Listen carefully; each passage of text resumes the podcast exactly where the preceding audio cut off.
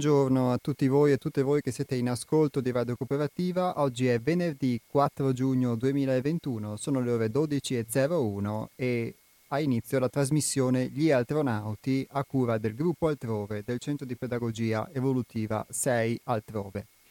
Inizio questa trasmissione ricordandovi i riferimenti della nostra associazione.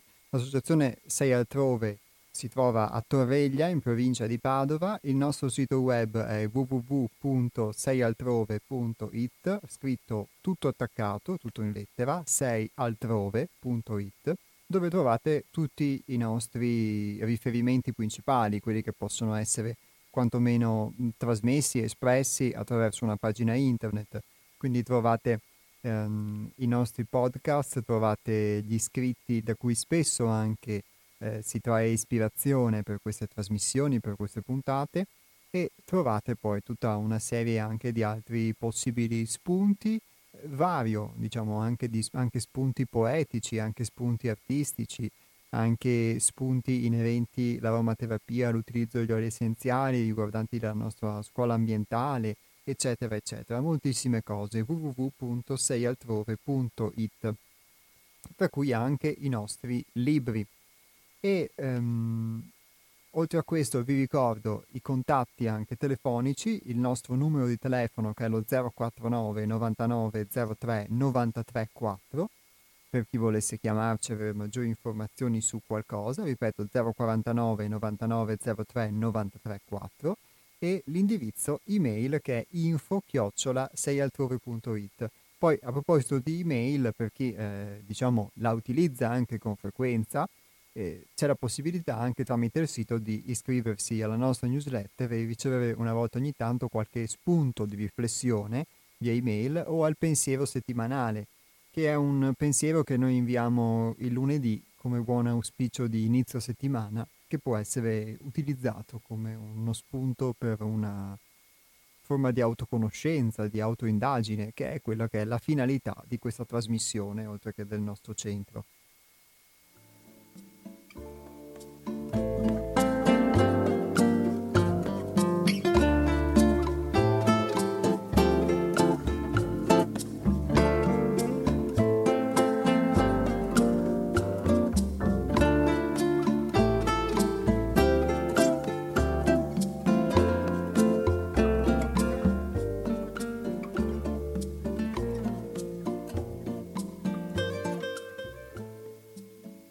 Nelle puntate precedenti, per chi ci ascolta, diciamo con consuetudine o ha avuto l'occasione di ascoltarci, abbiamo parlato di alcune tematiche, mh, mm, diciamo, molto forti, possiamo dire così, tra cui anche quello della libertà e quello del conformismo. Abbiamo parlato di, della differenza che può esserci tra l'essere convinti e quindi il portare avanti una convinzione interiore che nasce da dentro e invece il conformarsi a qualcosa esteriormente.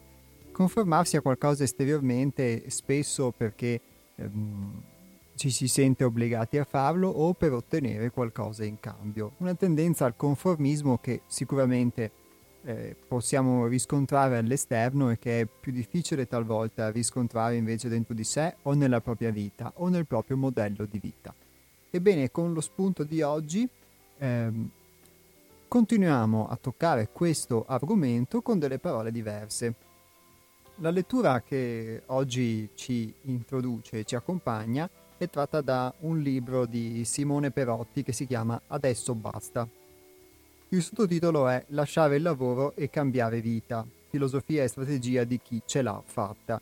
Ora, al di là dell'obiettivo con cui diciamo, questa persona ha scritto questo libro, un, era un ex manager che ha pubblicato questo libro poi con chiare lettere nel 2009, al di là dello scopo con cui il libro è stato scritto e, e quindi della sua esperienza che poi funge da base per poter dare degli spunti, dei suggerimenti di questo tipo anche ad altre persone, eh, le parole che vi leggerò e che sono basate sulla sua esperienza da cui poi lui parte per fare una serie di considerazioni eh, generali ma anche particolari sulla vita se non di ognuno di noi quantomeno di molti di noi sono molto in, in sintonia con il sentire espresso attraverso questa trasmissione.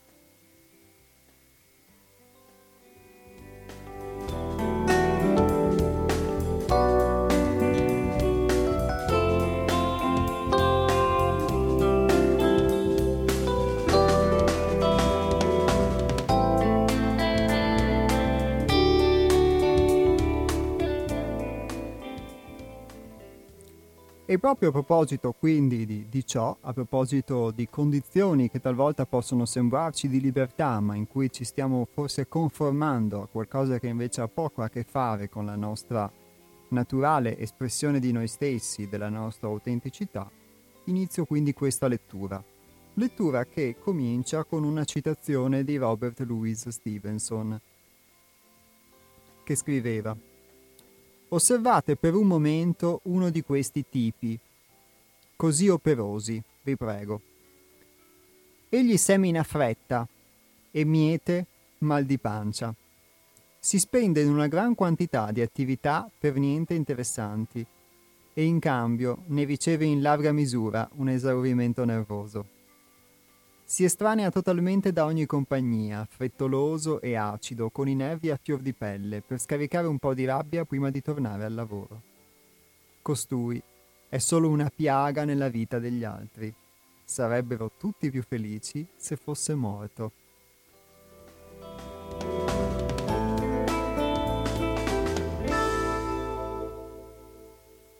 Una citazione un po' forte con cui si apre quindi questa lettura di oggi che si chiama Siamo schiavi.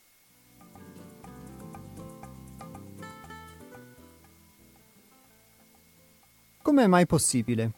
Abbiamo studiato, faticato, fatto strada, guadagniamo tanto, siamo in gamba, Abbiamo dei bei soldi in tasca, abbiamo una casa, una macchina per andare dove vogliamo, siamo riconosciuti e rispettati socialmente. Come possiamo essere schiavi? La libertà, secondo il devoto Oli, è uno stato di autonomia essenzialmente sentito come diritto e come tale garantito da una precisa volontà e coscienza di ordine morale, sociale, politico una situazione relativa all'assenza di coazioni o limitazioni, impegni o legami, motivi di ostacolo o di restrizione. Ebbene, quello che segue è l'elenco delle cose che l'uomo contemporaneo generalmente non può fare.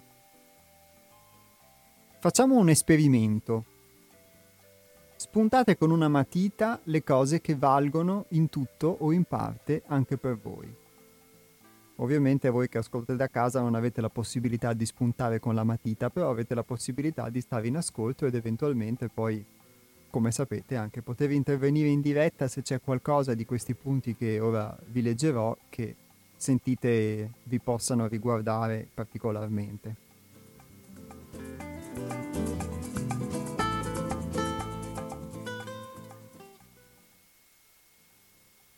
Non potete svegliarvi quando vi pare. Spesso neanche andare a dormire quando vi pare.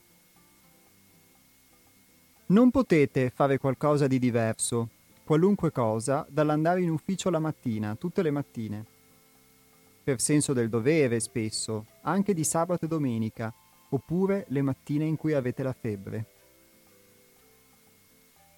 Negli Stati Uniti sono in pochi ad avere sette giorni di vacanza l'anno la maggior parte non ha neanche quelli.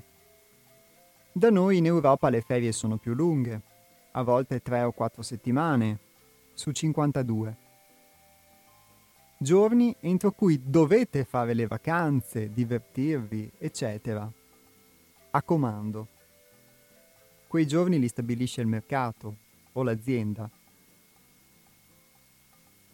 Quando andate in vacanza, di solito, fate la coda al casello, nei musei, sulle spiagge, dovunque, perché andate in vacanza insieme a milioni di altri schiavi. Pagate tutto di più, perché dovete partire e tornare esattamente in quelle date, e il volo low cost non c'è mai. In genere è alta stagione, dunque pagate di più anche servizi, permanenza, cibo, eccetera. I luoghi dove vi recate sono splendidi, solitari, immacolati, quando nessuno ci va. Quando ci andate voi sono sporchi, affollati, il servizio è pessimo, l'orizzonte è invaso di gente rumorosa. Spesso anche il clima è pessimo. Il mondo che visitate, in sintesi, è quasi sempre nella sua veste peggiore. Dovete vivere in città, spesso nelle metropoli, dove la vita costa il 20-30% in più che altrove, dove c'è più inquinamento, il ritmo è più frenetico, gli incidenti d'auto sono maggiori, c'è più criminalità. I denari che guadagnate, dunque, valgono molto meno e la vostra vita è meno sana e piacevole di quel che potrebbe. Non potete vivere dove e come vorreste, bensì dove il lavoro vi costringe a stare. Dunque, spendete la vostra esistenza in un luogo che se foste liberi non prendereste in considerazione. Se avete un'attività commerciale o imprenditoriale, avete debiti con le banche o mutui, quindi dovete produrre denaro per pagare altro denaro il che, anche se siete lavoratori autonomi, vi impedisce di tenere chiusa la saracinesca il giorno in cui avreste voglia di andare a pescare. Se fate un mestiere di un certo livello, dovete avere una casa di rappresentanza, dunque più costosa, a volte diversa dalla casa che avreste voluto. Dovete rispettare un codice d'abbigliamento. Non potete vestire come vi pare, costretti alla cravatta e alla giacca anche d'estate, ai tailleur o alle scarpe col tacco, anche se vi fanno male i piedi. Questo, oltre che un vincolo che vi rende schiavi dell'abito, è fonte di costi superiori alla norma. Mangiate piuttosto male, in modo non salutare e molto costoso. Spesso di corsa, parlando in modo concitato, magari di lavoro, con i colleghi, in locali affollati e rumorosi. Dovete usare la macchina o anche i servizi pubblici nelle ore di punta, cose che costano e stressano, ma dovete farlo per status, perché l'azienda vi dà l'automobile come benefit o perché ve la siete comprata spendendo molto, dunque non potete non usarla, o perché vivete fuori città.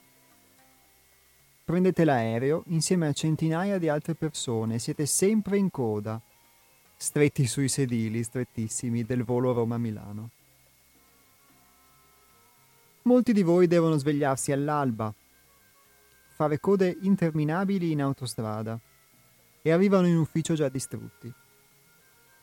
Code che si ripetono la sera, tutti i giorni che Dio manda in terra.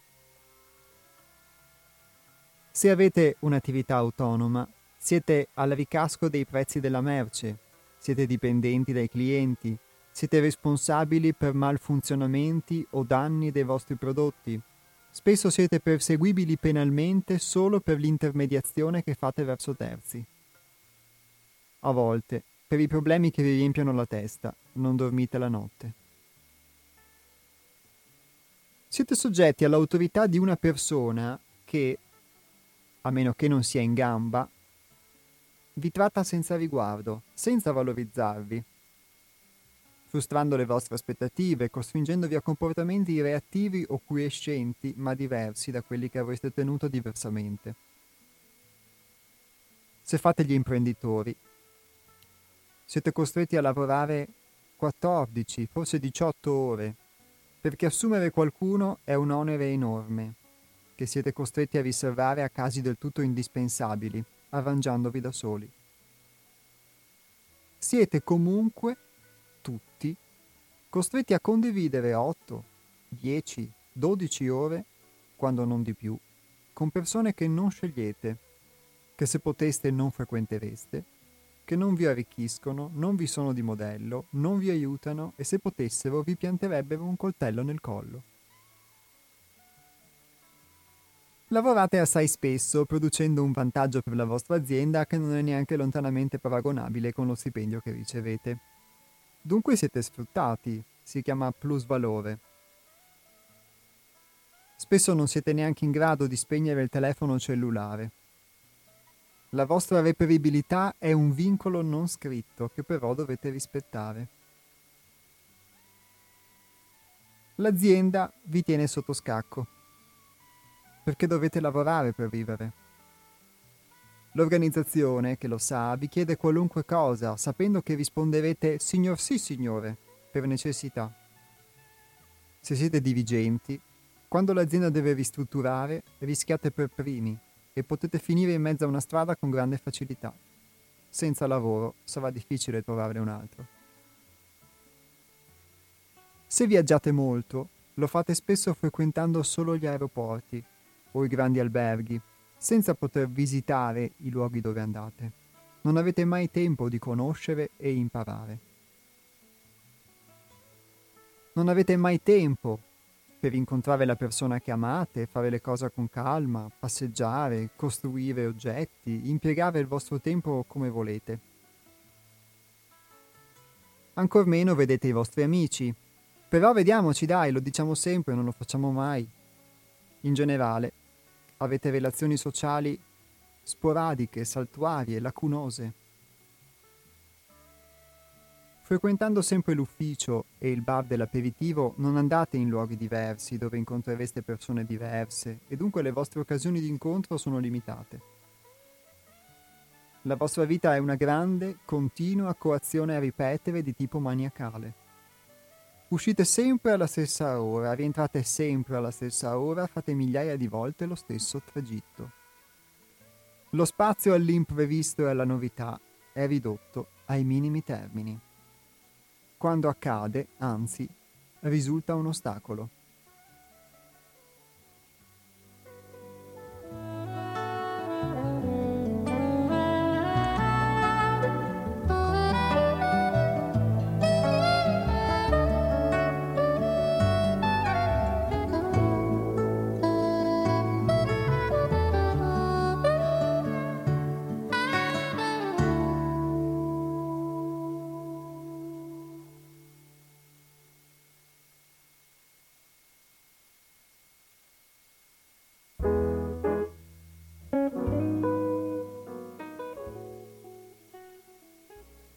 Non avete tempo per nulla che non sia il lavoro. Dunque, la vostra passione, che sia vela, calcio, letteratura, trekking, 3-7 o quel che sia, è sacrificata. Non la praticate o la praticate poco e male senza diventare bravi come potreste, senza studiarla come vorreste, senza poterne trarre soddisfazione. Non fate sport, salvo di rado, e il vostro fisico ne risente. Trascorrete anni seduti davanti al computer, spesso assumendo posture insane che vi determinano dolori o danni permanenti come ernie del disco, cervicali, eccetera.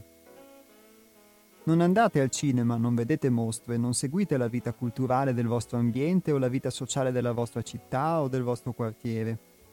La prova è che quando andate a una mostra vi sembra di sentirvi molto impegnati, migliori, mentre si tratta solo dell'assenza momentanea di un senso di colpa al riguardo che vi perseguita costantemente.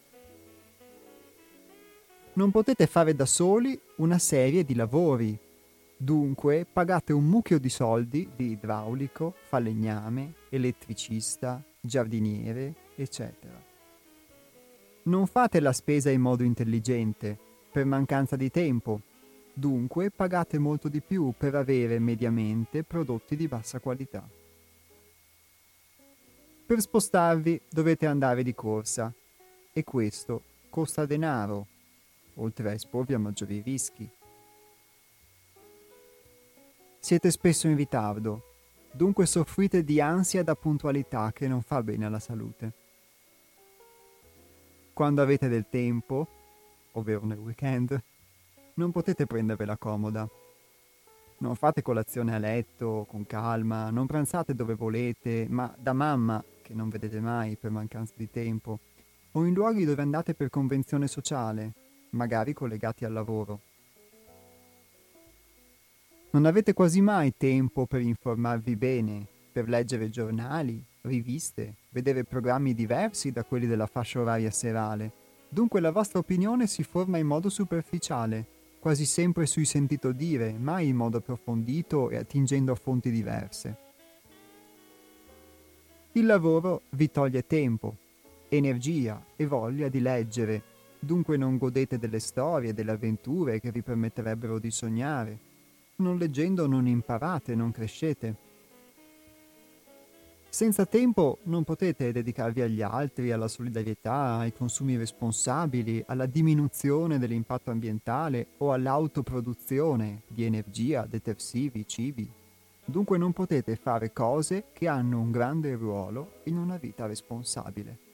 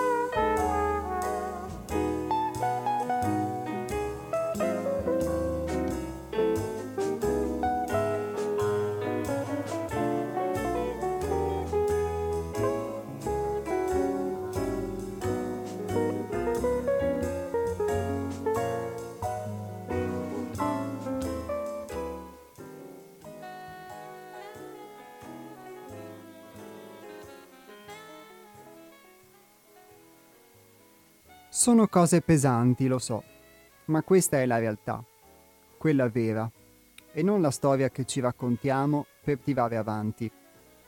Questa è la fotografia della nostra vita. La cattiva notizia è che la lista poteva essere molto più lunga. Poteva andare ancora più in profondità, nel modo in cui amiamo, nelle energie che ci mettiamo un mio amico, ad esempio, è molto in gamba. Lavora nella finanza. È giovane, ha 34 anni. Prima lavorava in una banca italiana. Poi è andato a Londra, ora sta a New York. Lavora per un hedge fund. Il suo contratto è lungo mezza paginetta, eccone qualche spunto. Non ha ferie, neanche un giorno. Può essere mandato via dalla sera alla mattina senza preavviso o ammortizzatori. Gli verrà portato via, scusate, gli verrà portato, forse era un lapsus freudiano, il cibo alla scrivania, all'ora di pranzo, per evitare che perda tempo andando al ristorante. Non può allontanarsi da New York, quindi non può tornare in Italia dalla moglie e dalla figlioletta di due anni e mezzo. La moglie può venire a trovarlo quando vuole, però l'ultima volta che è arrivata lui è andato a prenderla in aeroporto, lasciando l'ufficio per due ore e l'hanno rimproverato. Di casi come questo ne esistono a decine, centinaia, migliaia. Naturalmente l'esempio ha due letture. Se il mio amico sa quel che fa, è felice di perseguire in questo modo i suoi obiettivi e vuole patire queste limitazioni temporaneamente, è tutto ok.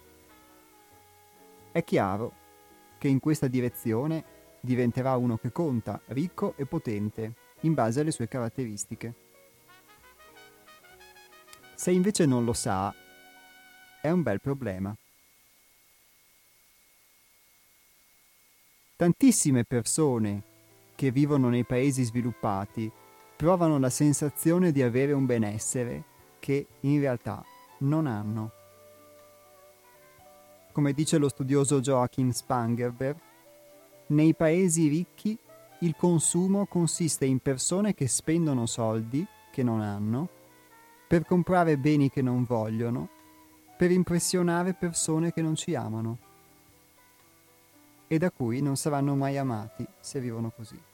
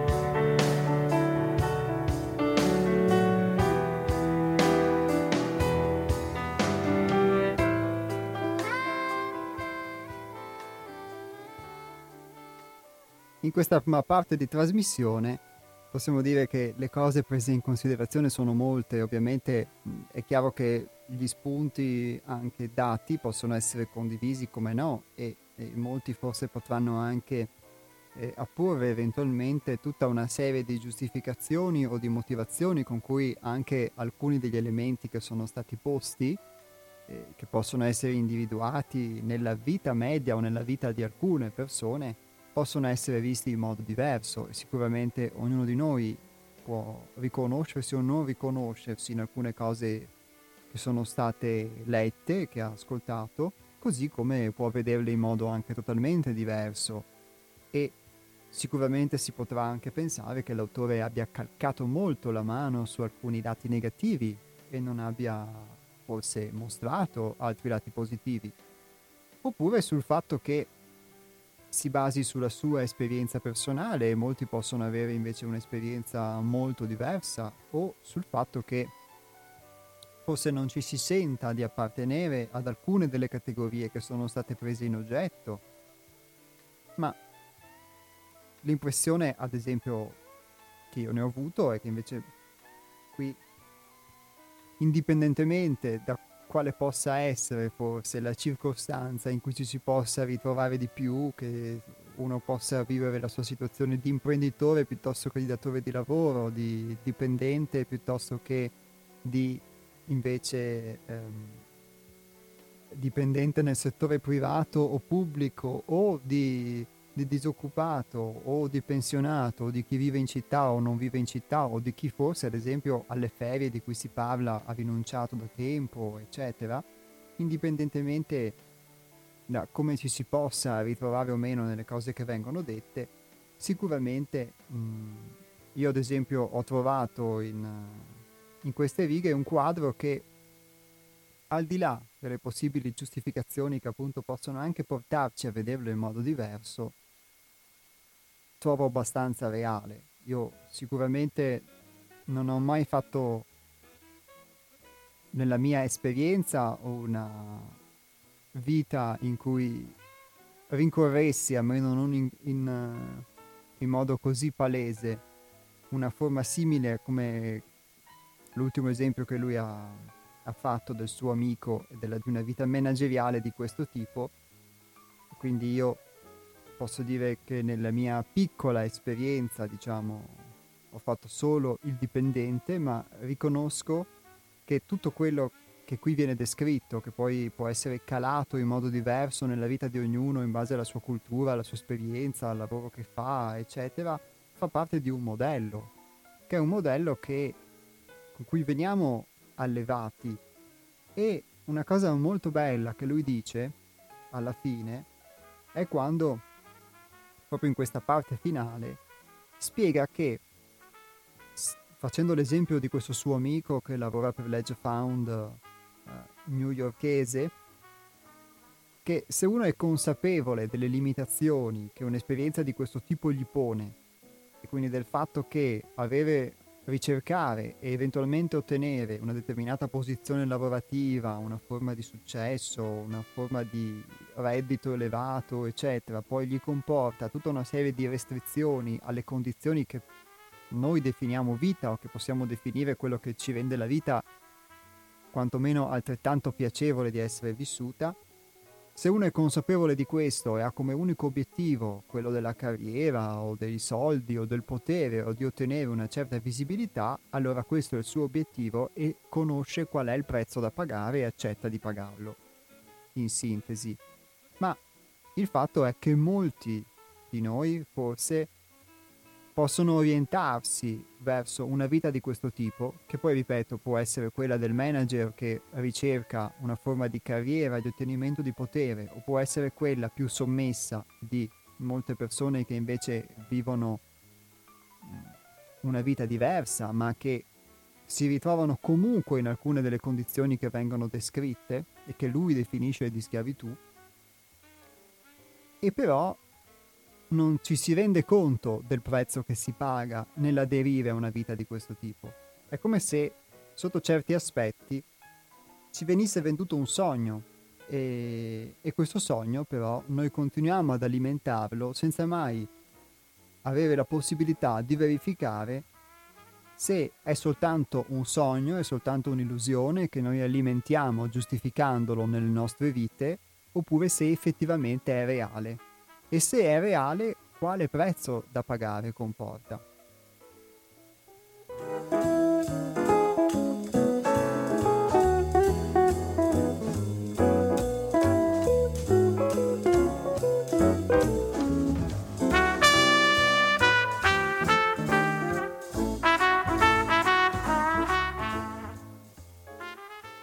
Io vi invito, se qualche punto di questo brano di cui poi proseguirò la lettura successivamente, vi ha colpito, a poter intervenire in diretta. Il numero, quello per la diretta radiofonica, lo conoscete ma ve lo ricordo, è lo 049 880 90 20, ripeto 049 880 90 20, oppure potete inviare un sms al 345 18 91 68 5.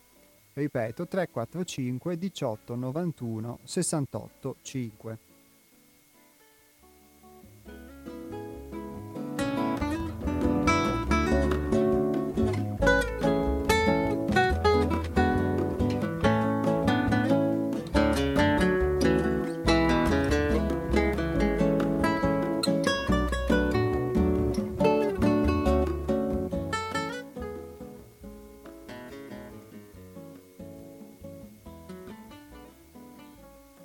Sicuramente alla base di una ricerca come quella che qui viene descritta, in un modo o in un altro, che per qualcuno può essere solamente una ricerca di una forma di sicurezza, la necessità, perché spesso si è parlato anche nei vostri interventi radiofonici della legge di necessità che ci costringe a una certa vita, ma lascio la parola a voi.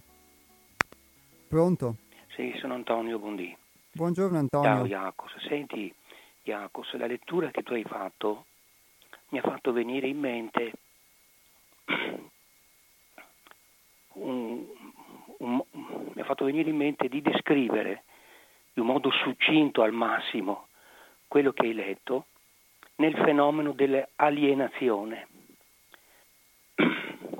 Io quando vivo secondo delle modalità che mi rendono estraneo a me stesso, poi bisognerebbe definire cosa vuol dire me stesso. Noi nasciamo, siamo figli, nasciamo da, per caso e nasciamo da un papà e da una mamma. Nasciamo insomma da altri. Ecco, e, e, ci, e veniamo nel periodo del, quando siamo bambini e poi adolescenti, viviamo un po' cullati dall'utero sociale. Poi naturalmente c'è il fenomeno della, comincia da adolescenti il fenomeno dell'individuazione e quindi successivamente dell'autonomia, ci si stacca da questa, da questa situazione e ci si introduce nel mondo della vita e nel mondo della vita siamo sì liberi, fondamentalmente liberi specialmente nel, nel, nel scegliere tra il bene e il male, ma siamo condizionati dalla situazione, viviamo in situazione. Ora bisogna vedere qual è la situazione. Non so fino a che punto l'essere umano possa legittimamente aspirare ad essere libero.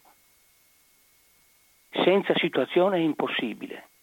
È libero sì, ma nella, nella, nella situazione concreta, materiale ma anche immateriale in cui uno è inserito. Ecco, quindi la questione che tu hai posto, eh, che la, eh, comunque la si, le, la si legga, è una questione, oserei dire, vitale, questione importante. A me basterebbe solo questo, per, per, per quanto posso dire io è questo. Vivere senza farsi domande su questa condizione umana che tu hai descritto, che te, nella tua lettura, ecco, questo trovo sia grave, perché ognuno di noi in un modo o nell'altro deve fare i conti con questa realtà. Ciao. Ciao Antonio, grazie mille.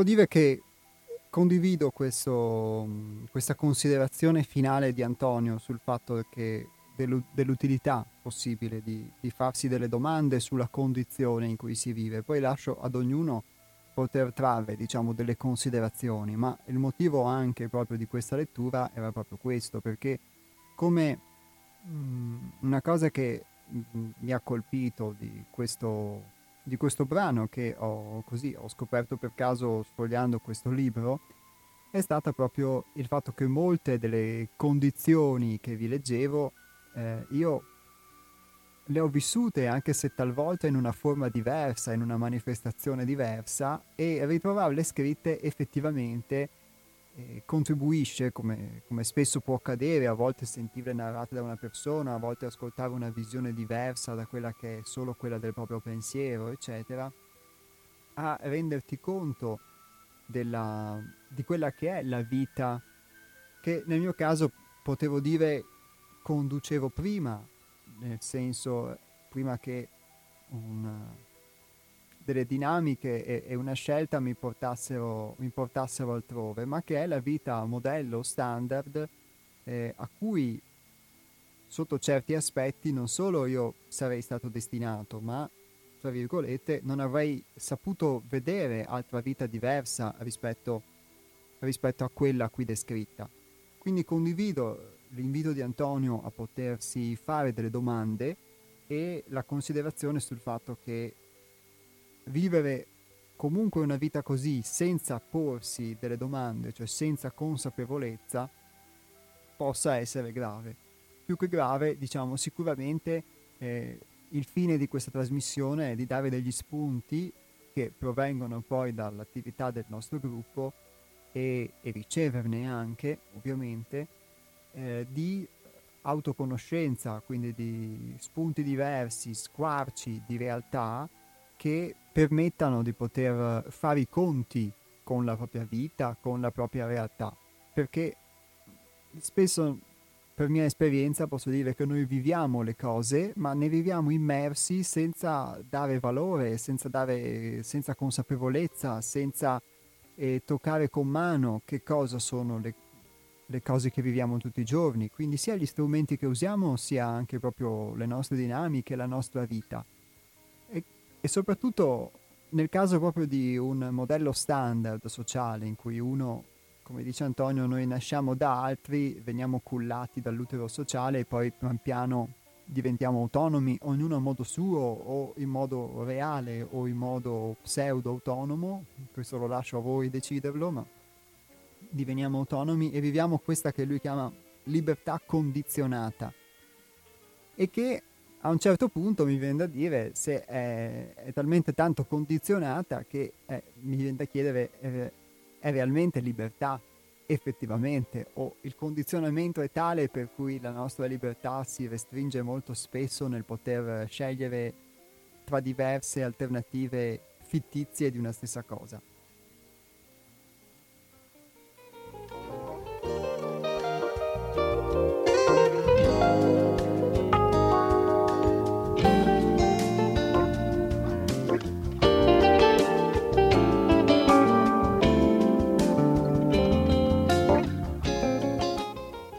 E quindi forse spesso, questo mi viene proprio da dire, noi siamo abituati a vivere delle cose che può essere appunto un modello di vita o, o essere, possono essere singoli aspetti della nostra vita e a ritenere, a pensare, a dare per scontato o a non porci nemmeno il pensiero la domanda che questo sia l'unico modo l'unico modo di vivere, l'unico modo di, di, fare una determinata cosa o di reagire a una determinata cosa, eccetera, e che non ce ne possano essere altri.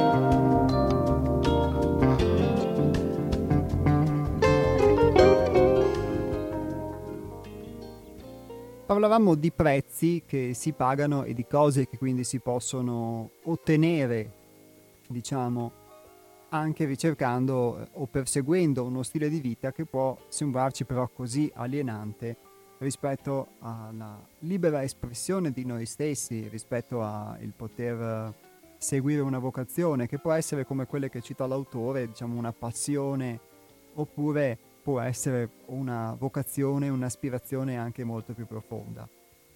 E teniamo presente che poi questo testo è stato scritto una decina di anni fa, non che muti molto perché nella citazione di Robert Louis Stevenson forse molti ci si saranno ritrovati, quella letta all'inizio, ebbene Stevenson come sapete era del 1800, quindi eh, se non erro, e quindi voglio dire certe cose sotto certi aspetti purtroppo o per fortuna non mutano nel tempo perché l'essere umano è, se non muta resta quello che è. Però il, eh, oggi viviamo forse anche a livello sociale eh, è utile anche ribadirlo una condizione che sotto certi aspetti è ancora più estremizzata e quindi se nelle condizioni di vita di dieci anni fa il ci si poteva ritrovare in questo scritto oppure ci si poteva non ritrovare e vederci tutta una serie di baggianate o dare delle giustificazioni che sono possibili e legittime al proprio modo di vivere,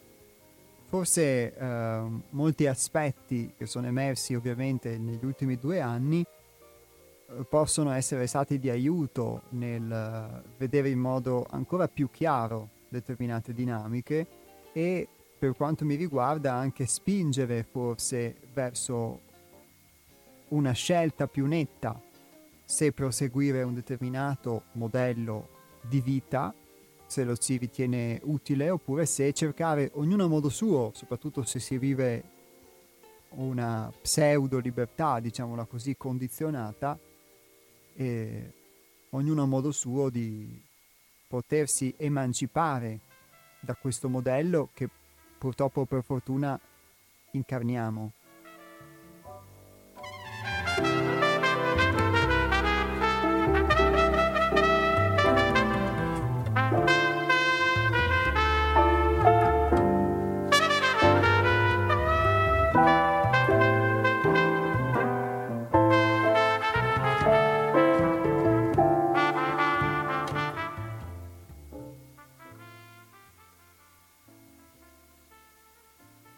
Ora qui si citano anche le cose che si possono fare perché se prima si citavano gli aspetti tra virgolette negativi, ora ovviamente a controprova anche gli aspetti, possiamo chiamarli così, positivi. Quello che si può fare. In generale, chi più chi meno, potete fare soldi e carriera, dimostrarvi di potercela fare, battere i bisogni primari e le insicurezze potete disporre di buone sostanze economiche e pascere la vostra legittima ambizione e il vostro desiderio di potere. Questo appunto se si persegue una vita che ha questi obiettivi di una ricerca di potere, di affermazione sociale, di riconoscimento sociale, di visibilità. Con un buono stipendio potete avere altro denaro, in quantità, anche ingenti, sotto forma di credito al consumo, finanziamenti, mutui, leasing. Con questi denari potete fare investimenti immobiliari e immobiliari, imprenditoria, finanza. Accantonate denaro per la pensione. Potete incontrare persone che hanno studiato, che sono professionalmente in gamba, che sono state selezionate per mestieri specializzati. Il vostro lavoro vi permette di viaggiare, comprare capi firmati, oggetti di valore, cose costose. Conoscete alcuni aspetti del mondo economico o di certi settori commerciali e industriali. Questo vi permette di capire alcuni processi che altri non potrebbero cogliere. Nel mio caso, ad esempio, questo è stato essenziale per elaborare alcuni capisaldi delle strategie che ho adottato per cambiare la mia vita, scrive l'autore. Avere benefit come le tessere dei club frequent flyer, i biglietti premio, le palestre, gli asili nido in ufficio. Se fate carriera potete avere la possibilità di cambiare stabilmente paese, città, regione, continente e dunque fare un'esperienza di vita importante e diversa. Potete anche pagare la sanità privata grazie alle assicurazioni. La lista non è lunghissima e soprattutto la gran parte delle cose rese possibili da stile e tenore di vita vincola ancora di più a un'esistenza basata sul lavoro tradizionale. Comunque, sintetizzando, pagate un prezzo. Emotivo, sentimentale, esistenziale, fisico, molto alto, per avere in cambio soldi, riconoscimento sociale e in qualche modo potere. Un costo che per alcuni è adeguato, per altri no. Albert Einstein lavorava ininterrottamente. Emigrò, distrusse la propria famiglia, la sua vita privata, ma era un fisico sperimentale, era la sua missione, amava quello che faceva. Sapeva di perdere il resto per la via, ma era felice lo appagava a trovare le risposte ai misteri dell'universo. Se avesse potuto sarebbe tornato indietro facendo le stesse cose, anche più intensamente. È morto col sorriso sulle labbra, dettando i suoi ultimi pensieri di fisica a un'infermiera.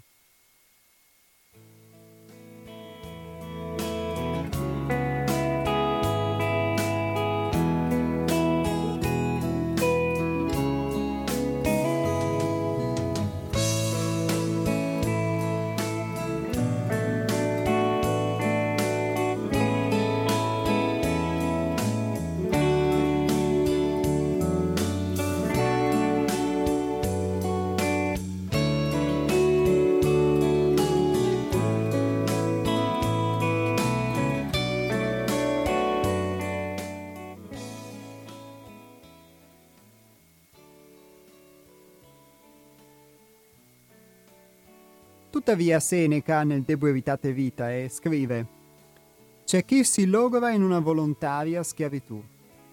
I più, privi di bussola, cambiano sempre idea, in balia di una leggerezza volubile e instabile e scontenta di sé. Tutto lo spazio rimanente non è vita, ma tempo. Non sembra un pezzo scritto duemila anni fa. Sembra piuttosto un monito rivolto ai manager, manager, agenti commerciali, rappresentanti, avvocati, politici, gente di oggi, insomma. Sembra un appello a ragionare rivolto ai lavoratori duri, quelli che scattano al semaforo perché sono in ritardo, quelli che sfrecciano nei corridoi con il computer portatile acceso in mano, quelli che hanno agende in cui gli appuntamenti si rincorrono e che fanno una vita come, se non, come non se ne conoscono di uguali nel primo mondo. Parlo di come ero io, di come sono molti miei amici e tantissima gente che conosco. Eh sì, perché gli schiavi ai remi, nelle galere piratesche nel XVI secolo, erano incatenati. Se gli toglievi i ferri, quelli si buttavano in acqua e non li vedevi più in un battibaleno. Noi invece siamo sui banchi di voga volontariamente e facciamo di tutto per sembrare felici. Se dici ad alta voce che nella nostra società non c'è libertà, la gente ti guarda con disappunto, come se fossi il solito polemista televisivo col gusto perverso del paradosso. Qualche anziano, persino giustamente, inveirà, sostenendo che non sai quel che dici, che non hai conosciuto la vera dittatura. Va bene, concordo. Ma quanto tempo deve ancora passare perché la memoria di una dittatura tenga assopita l'evoluzione di un concetto come la libertà? votare, far parte di una democrazia è importantissimo e chi lo nega. Ma per quanto tempo il sentimento di questa conquista costerà l'adesione all'attuale schiavitù del capitalismo, dei consumi, dell'insensatezza della vita? Per quanto tempo ancora sotto l'ala della memoria di quel che è avvenuto nel Novecento sarà impunemente consentito al denaro, ai consumi, alla finanza sregolata di affermare un ordine totalitario, libertario e non violento solo se paragonato ai passati regimi, ma che costringe noi a vite non originali, non autentiche, e ci forza a spietati compromessi, azzerando quasi ogni gusto del semplice libero esistere?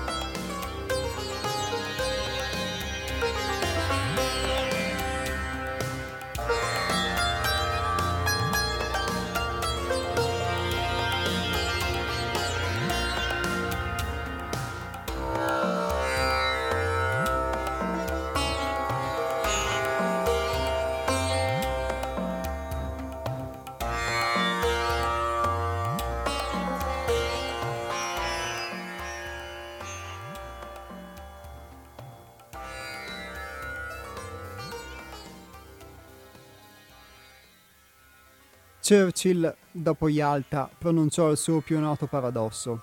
Da oggi non avremo più un solo giorno di pace. Qualche filosofo lungimirante avrebbe potuto forse intuire anche un altro scherzo della storia, e cioè che da quel giorno avremmo tutti vissuto alla rincorsa del benessere, senza più un solo giorno di libertà.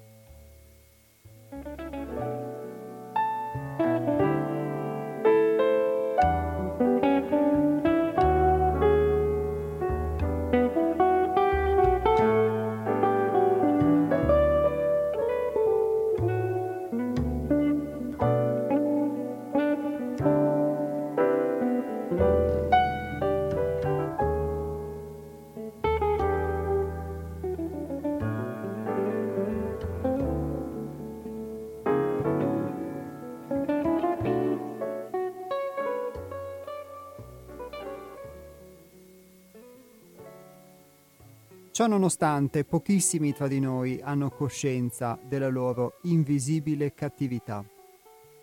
Nessuno si sente schiavo e questa è la più drammatica delle ironie. Neppure chi deve ammazzarsi di lavoro per pagare il mutuo della casa, neppure chi deve vendere l'anima per pagarsi vizi consumistici che persegue senza comprendere che lo inchiodano sulla croce di un destino perverso. Richard Layard sostiene che il, di, il sentimento di felicità crescere Scusate, Richard Layard sostiene che il sentimento di felicità cresce al crescere del reddito, solo fino a una certa soglia. Al di sopra di tale soglia, piuttosto bassa, la correlazione tra la ricchezza e la felicità scompaiono. Ulteriori incrementi di reddito non fanno salire il livello di felicità.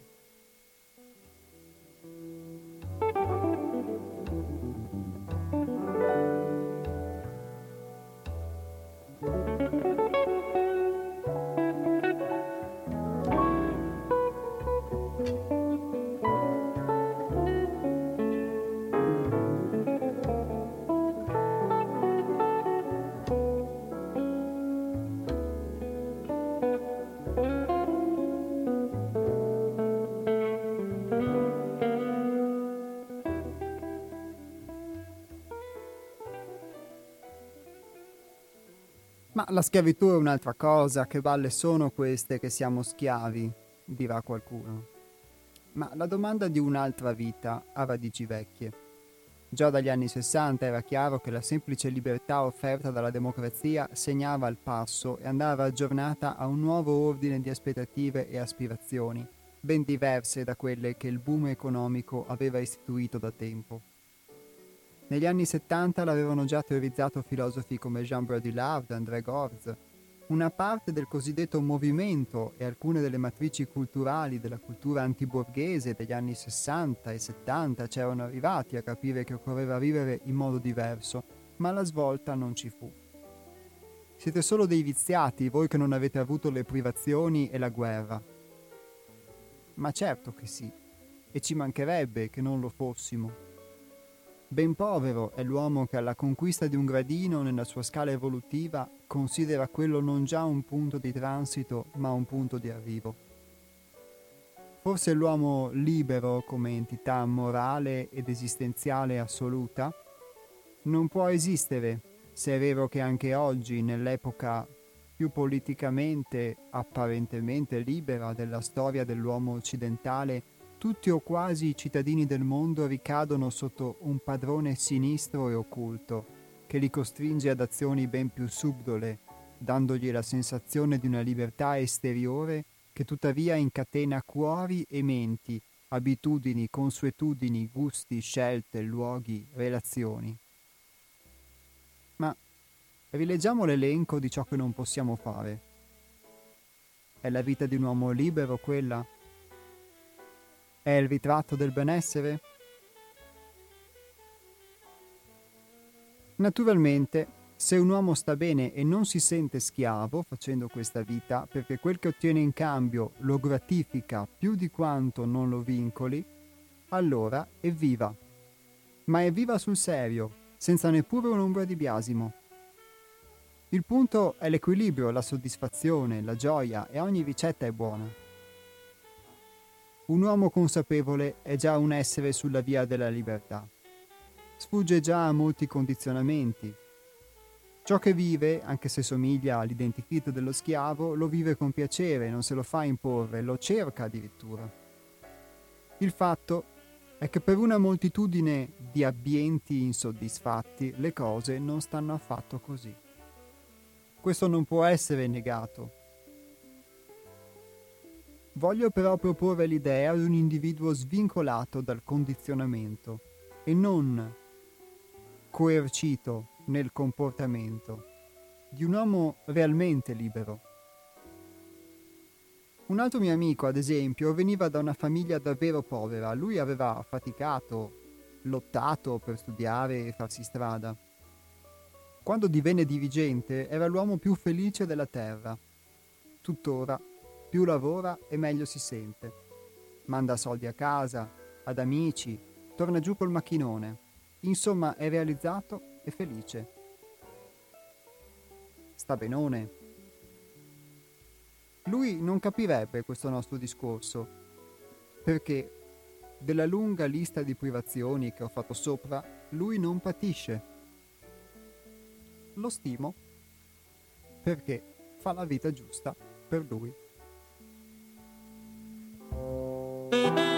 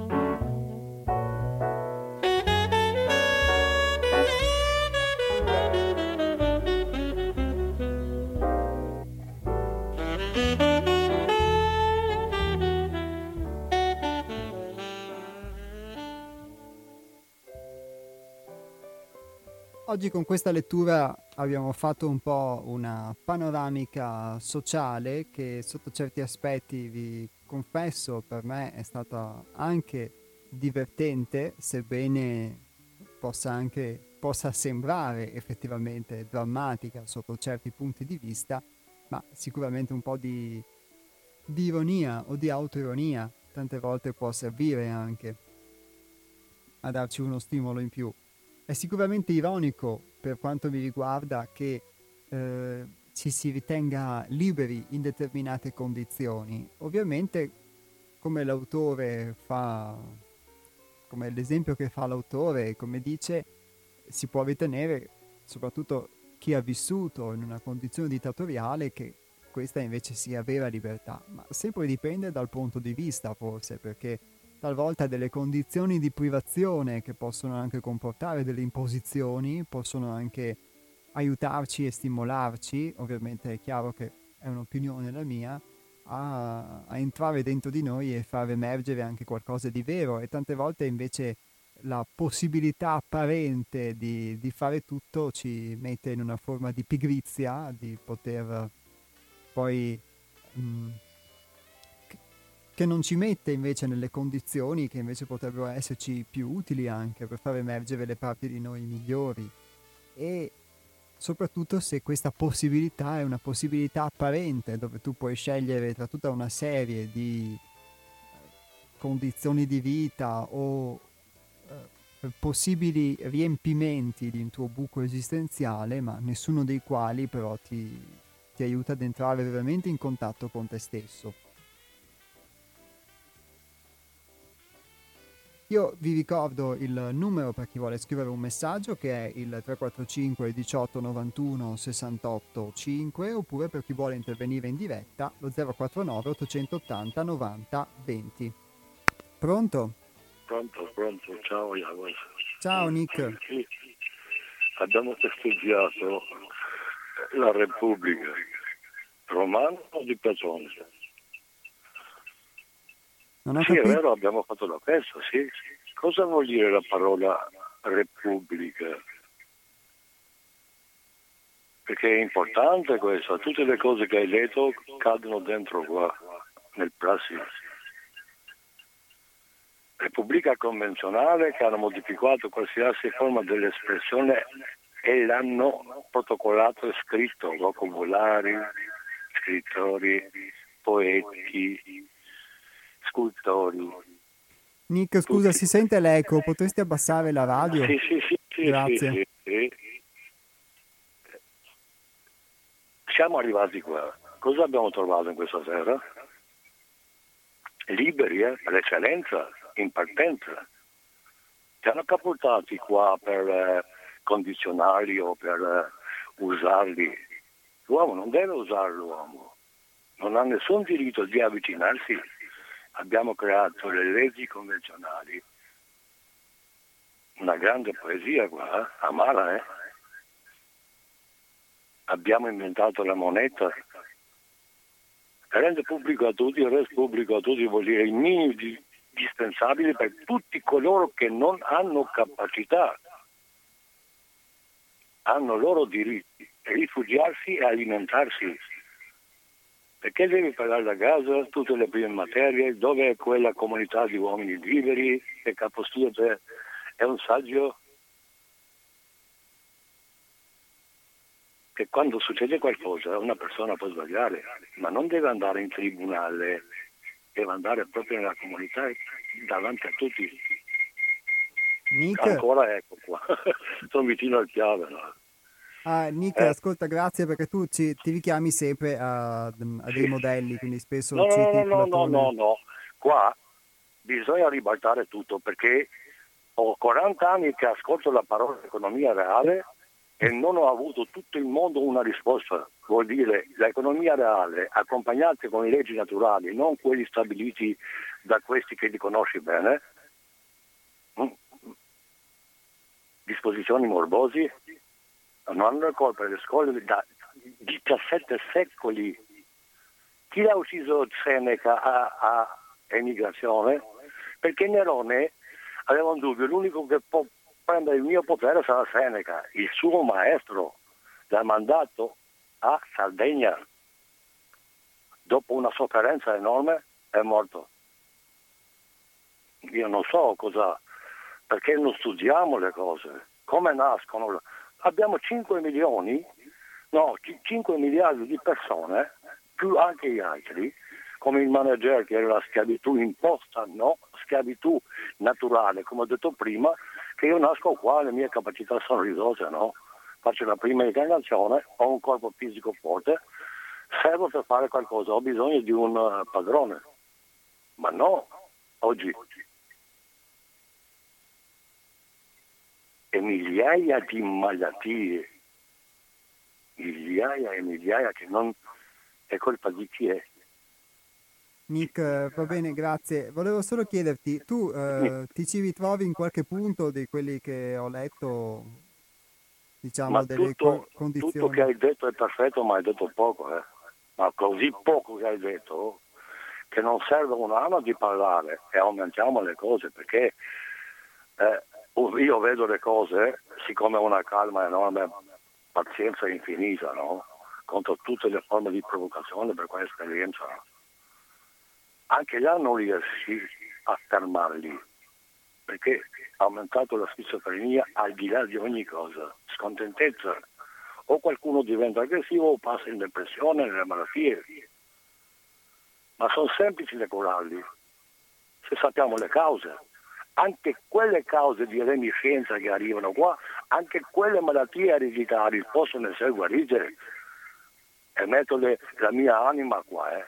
Io quando vado, hai detto deputare, delegare eh? e votare? Chi le ha inventate queste cose qua? Perché uno che va delegare vuol dire che non ha capacità delle scelte, la scelta è varianti, ne ha tanti varianti ma non può scegliere, lui fa delegare qualcuno che deve decidere per lui. Persino ascolti qua che così è il mio destino, ma la sorte, tutte le cose. Grazie Nick, sei stato chiarissimo. Buona possiamo- giornata, alla prossima, ti saluto. non possiamo fare tante cose in questa terra. Eh? Ciao, Perché La grazie. maggioranza è quasi 6 miliardi. Allora, grazie a Nick, ma sono costretto a sfumarlo perché a volte certi interventi sono troppo lunghi. Pronto? Nick va a lavorare psicopatico. Beh, allora io invito gli ascoltatori a, anche se non si condivide l'opinione degli altri, a rispettarla e a non fare interventi di questo tipo. Pronto? Ciao, sono Piero. Ciao Piero. Ciao, ciao, ciao, grazie della compagnia che ci fai. E- e- purtroppo non ho potuto seguirti perché avevo da fare, E- però ritengo che sei una delle persone che arricchisce la radio. Ringrazio. perché dai la possibilità a tutti e ognuno eh, certo che bisognerebbe delle volte adeguarsi anche agli altri che ascoltano. Cioè, cosa voglio dire? Eh, ti faccio una domanda, tu quanto alto sei? 1,85 m. Ecco, io sono 1,82 e perciò se ho magari le scarpe da tennis un po' rialzate, eh, ti vedo alla pari. Ti vedo, sì. Sì, ti vedo alla pari e vedo la tua fisionomia in parallelo. Se uno non è netto di 1,50 m ti vede sotto le radici, e le, le narici del naso e ti vede diverso, più bello, più brutto, più antipatico, più simpatico. Una giraffa da sopra, eh, se, se hai un berretto vede il berretto o vede una macchia nera dei capelli, mm, cioè mm, deve avere degli specchi laterali per vedere la faccia. Sto facendo dei ragionamenti proprio, proprio elementari, da, apparentemente stupidi, perché eh, senza studiare le tre critiche di Kant, senza fattori noumenici, o, o, cioè, perché eh, alla fine ci ascolta anche la signora che, alla quale dobbiamo un sacco di rispetto perché è quella che ha tirato sulla famiglia, si è fatto un mazzo quadrato e, e, e lei vede, interpreta in base, so che gli indigeni, eh, gli indigeni io mh, mm, parlo, poi mh, eh, faccio per primo la, la, lo sbaglio, però lasciami che così almeno eh, ci, ci, capiamo almeno io e te. Eh, gli indigeni hanno un vocabolario poverissimo, però non hanno la parola eh, rubare, tradimento, hanno una genuinità, una limpidezza e non hanno studiato il patto sociale di Hobbes, di Common Ray e un sacco di, e I romani avevano 4.000 vocaboli, i, i greci ne avevano 80.000, perciò avevano un pensiero più ricco, più profondo. Ancora oggi gira e rigira, ritorniamo sempre ai greci, sei d'accordo su questo? Avevano già capito tutto? Sì, sì. Sei, da, sei d'accordo su questo? Sì, sì. Perciò tornando a bomba, quando ci parliamo, abbiamo una conversazione, eh, io do per scontato che io che eh, non sono al tuo livello, sono proprio, penso, mi, se, mi, se, mi, dovessi dare un voto in una conversazione così a 5 e mezzo, non so neanche se prenderei la sufficienza. Tu invece sei una persona preparata e, e, ed è un piacere poter conversare con te perché non è facile oggi come oggi una conversazione di valore appagante. E, cosa voglio dire? Oggi come oggi con questo passaggio passiamo a Vico, corsi e ricorsi storici. Nella storia, facendo un ragionamento proprio base, base, base, base, gli Hitler ci sono sempre stati e sempre arrivano, solo che del, eh, chiaramente contestualizzati al, all'epoca, al momento, arrivano sotto mentite spoglie. Sei d'accordo di questo? Sì, posso, sì, sì. Bon. Mm, Oggi come oggi, io questa mattina ho chiamato e ho detto in Giappone sono i primi come qualità etica, morale, cioè, un amico mi ha raccontato di un, di un, suo compagno di lavoro che ha dimenticato in treno sulla, sulla, sulla metropolitana a, a, Osaka in Giappone un, un, un iPhone e un, sì, un tablet grosso da, da, soldi da 1500 euro più un, un telefono, una borsa con dentro soldi. Alla sera gli hanno riportato, c'è l'ufficio smarrimento, cioè hanno un senso etico che poi diventa puntualità nei treni, eh, poca corruzione. Il debito pubblico è enorme, però è partecipato tutto dai giapponesi perché hanno un senso dello Stato, della collettività. E la, la persona, il manuale, il manovale, Lì Manovale è quello che, parliamoci chiaro, fa la, le Honda, le Toyota, le migliori macchine del mondo, cioè sono superiori a, a, ai tedeschi, ma non nei sigma time aumenti flettenti dei metalli, sull'assemblaggio, sulla progettazione, lo sviluppo, cioè sono dei vice dio. Gli americani hanno dovuto buttare l'atomica perché sennò erano primi al mondo, ma non furbescamente, non la furbizia che sopperisce alla mancanza di intelligenza, proprio eh, perché sono bravi, perché fanno le cose con passione, con morale, sono, eh, io li vedo sul tetto del mondo come purezza, anche se poi hanno fatto delle porcherie ai cinesi, che io non conosco la storia, perciò non, non mi allargo, mi potrei solo che incartare. Restiamo al discorso che ti stavo facendo. Gli Hitler ci, ci sono e arrivano. Lì io ho detto che eticamente sono superiori, sono bravi, cioè la prova del 9, e lì gli straordinari fanno eh, gli amministrativi, eh, hanno meno ap- apicali e meno dirigenti, cioè la gente lì eh, non ha bisogno di essere messa a catena. Eh, nell'inferno Toyota, che dicono l'inferno Toyota, gli operai hanno i dentisti, hanno i medici, perché lì capiscono che se l'operaio è sano, è curato, lavora di più, ci mette passione. E dentro le, la fabbrica Toyota c'è il tennis, c'è la piscina, ci sono i massaggi, c'è il riposino, c'è il cinema. E, cose fantastiche, voglio dire, cose impensabili che una certa stampa qui non ce la riporta. Pensa a te, se tutta la stampa qui che è in mano agli Agnelli, a De Benedetti, a, ai padroni della Fiat, della Piaggio, ci vengono a raccontare la qualità della vita degli operai e loro sapendo che a Torino hanno, eh, cioè, sono nate le Brigate Rosse, la rivoluzione, cioè il disastro. E a livello sociologico guarda cosa hanno combinato in Italia. in Giappone la manovalanza è pagata di più è pagata di più e la gente ci mette cuore, passione e, e da questo eludi la, la schiavitù.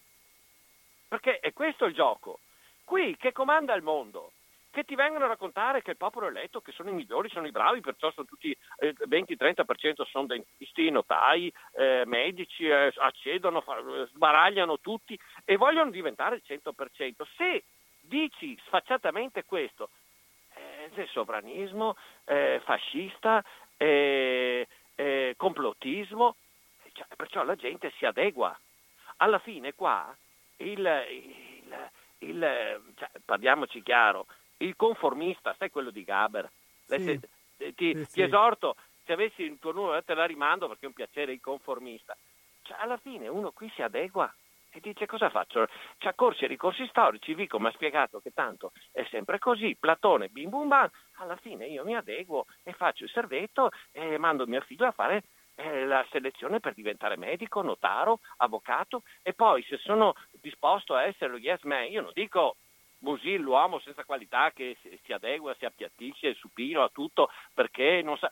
Perché il potere è da quella parte c'è un partito aristocratico che ti dà la possibilità, se fai il cameriere non ti dà neanche il vassoio d'argento, ti dà la possibilità di avere una fettina della, del, del tortone e fare un po' il servetto senza disturbare, adeguandoti ad essere yes man. Ma questo è il sistema, la nuova schiavitù e il sistema del servilismo. Grazie Piero. Cioè, ho cercato di fare un discorso mm, intrecciato, sì, di, di, di, di, quei capi di filosofia, sai, da, da Casolino, però di arrivare anche a un'analisi un po', un po che ha un, un riscontro, sai che tanti e gravi indizi concordanti fanno una prova indiziaria schiacciante. Quando fai il parallogramma, un ingegnere fa il parallogramma delle forze, poi una volta metteva le veline sovrapposte, tutto millimetrato, e dopo, secondo le curve gaussiane che intersecavano con una logica di, di intersezione tra curve che valutano le varie voci, viene fuori una risultante. Okay, cioè, questo Piero... che ti sto dicendo io lo si può analizzare in modo serio e onesto con un'equazione letteraria. Cioè, solo che tutta la scienza e l'intelligenza, oggi come oggi, è servizio sempre del nuovo potere schiavista. Ti ringrazio cioè, Piero. Mi farebbe piacere Devo se chiudere adesso. il coraggio di, di darmi una risposta e di cioè, Va bene. pure anche in modo democristiano, non voglio che tu eh, metterti nelle peste, però hai capito, cioè delle volte è anche bello, vivi una volta ogni tanto è bello dire la penso così. Ti ciao, saluto, grazie, ciao, grazie a te. Ciao.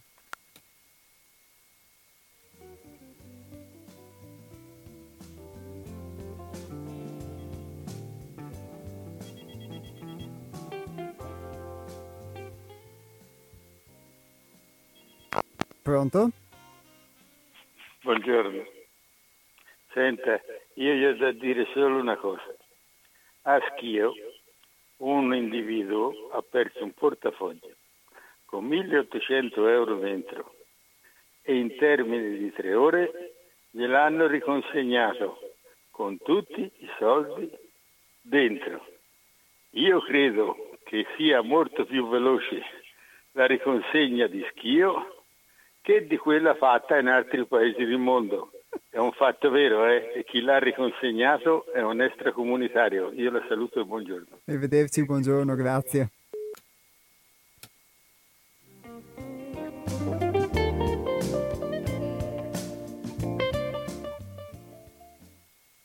Allora, tornando all'intervento di Piero, io rispondo molto, molto brevemente, ringraziando anche l'ascoltatore che poi lo ha seguito, che ci ha dato questa testimonianza.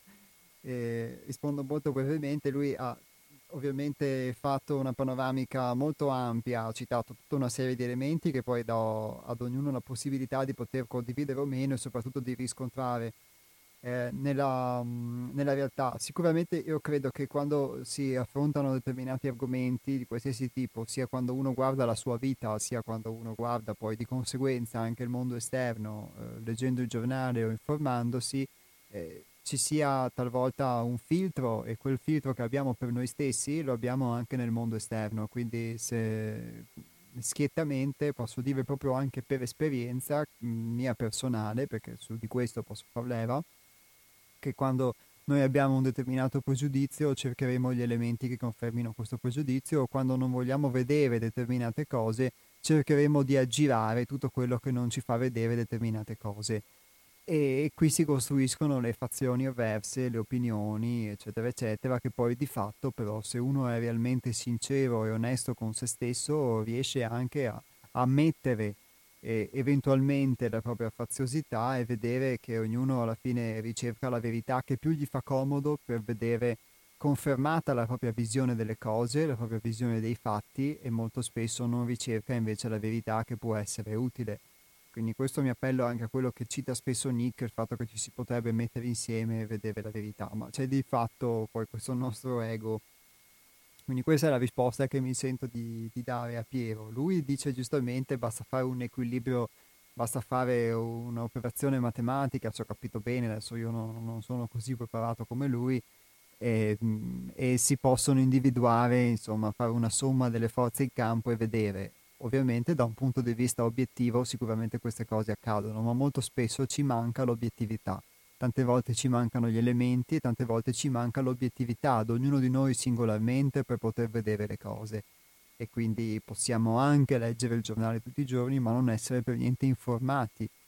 E mh, con questo torno quindi all'argomento base che è questo della, della anche Piero ha citato l'elemento della schiavitù o anche Nick che citava l'aspetto della schiavitù imposta e quindi della Repubblica, eccetera. Io posso dire che um, con la puntata di oggi vi ho fatto un po', leggendovi con parole diverse, con testi diversi, anche a dimostrazione di come questo sentire non sia un sentire che appartiene solamente al nostro gruppo, ma appartiene anche a persone anche diverse, anche quelle che meno ci si aspetterebbe e che la vita le pone in condizioni di poter vedere la propria vita in modo diverso e a fare delle scelte diverse, a, a dare la testimonianza che è possibile una vita diversa e una panoramica che ha permesso di vedere come si possa vivere in una condizione di schiavitù tante volte, eh, dando per scontate delle cose che in realtà non sono scontate, chiamando con il nome di libertà una condizione di condizionamento che a un certo punto arriva ad essere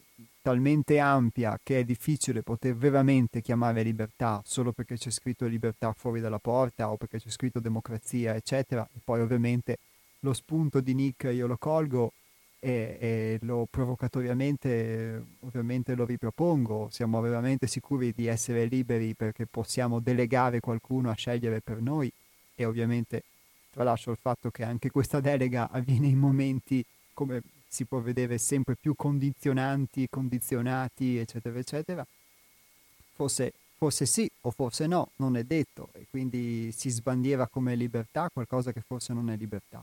E se questo può avvenire a livello sociale, può avvenire anche dentro di noi, se si può vivere una vita totalmente condizionati eh, dalla ricerca di un qualcosa che poi alla fine non otteniamo, perché alla fine, come dicevano le citazioni fatte dall'autore, eh, si rincorre un qualcosa che poi non si riesce mai effettivamente ad ottenere si spendono soldi che non hanno per uh, apparire agli occhi di qualcuno da cui dovremmo ricevere amore che non riceviamo e questo quindi possiamo aggiungere forse perché non ce lo può dare, perché non ce l'ha nemmeno lui o lei, a questo punto viene proprio da chiedersi se tutta questa nostra vita proiettata all'esterno abbia realmente un senso e non possa essere una vita proprio di schiavitù, non solo di schiavitù sociale in cui tu servi effettivamente un padrone che può essere quello del mondo economico eccetera, ma proprio in cui ognuno di noi singolarmente eh, deve fare i conti con la propria condizione di, di schiavitù interiore, di condizionamento interiore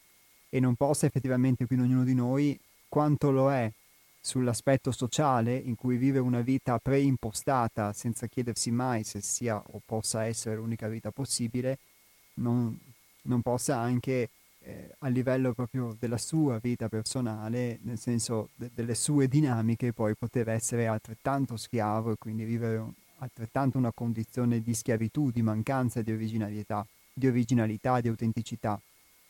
Perché quello che emerge ed è una voce in più che ovviamente si inserisce in, in un contesto che abbiamo trattato diciamo con ampi spunti e con ampi stimoli in questa trasmissione è il fatto della nostra ehm, separazione dalla nostra essenza, della nostra difficoltà nel poter essere autentici, spontanei, nel poter eh, esprimere noi stessi per ciò che siamo e non attraverso i condizionamenti che noi ereditiamo, che viviamo come nostri, le maschere che noi indossiamo e che di fatto non sono la nostra vera identità.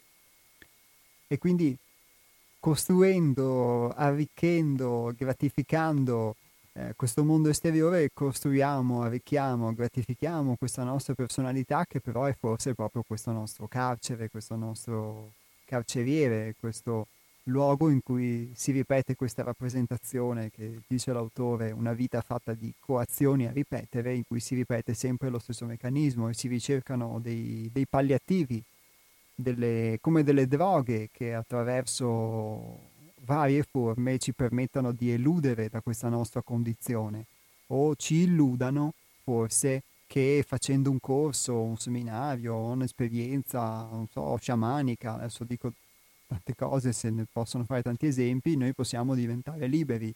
Forse invece bisogna fare i conti con la realtà e la realtà è fatta di queste cose, è fatta giustamente poi di quello che diceva anche l'ascoltatore Antonio, di una libertà condizionata, perché poi ognuno di noi piaccia o non piaccia nel mondo ci deve vivere, però vivendoci in modo consapevole e dando il nome giusto alle cose e senza illudersi che quello che vive sia qualcosa di diverso da qualcos'altro, forse si può anche realisticamente poi poter um, avere qualche possibilità di uscita da, da questa gabbia, altrimenti cioè, o lo si, la si accetta in modo consapevole del prezzo che si paga, ma il prezzo che si paga forse non è sempre quello che citava l'autore della carriera, del successo, eccetera. C'è anche chi paga un prezzo eh, molto più elevato per avere molto di meno sotto questo aspetto.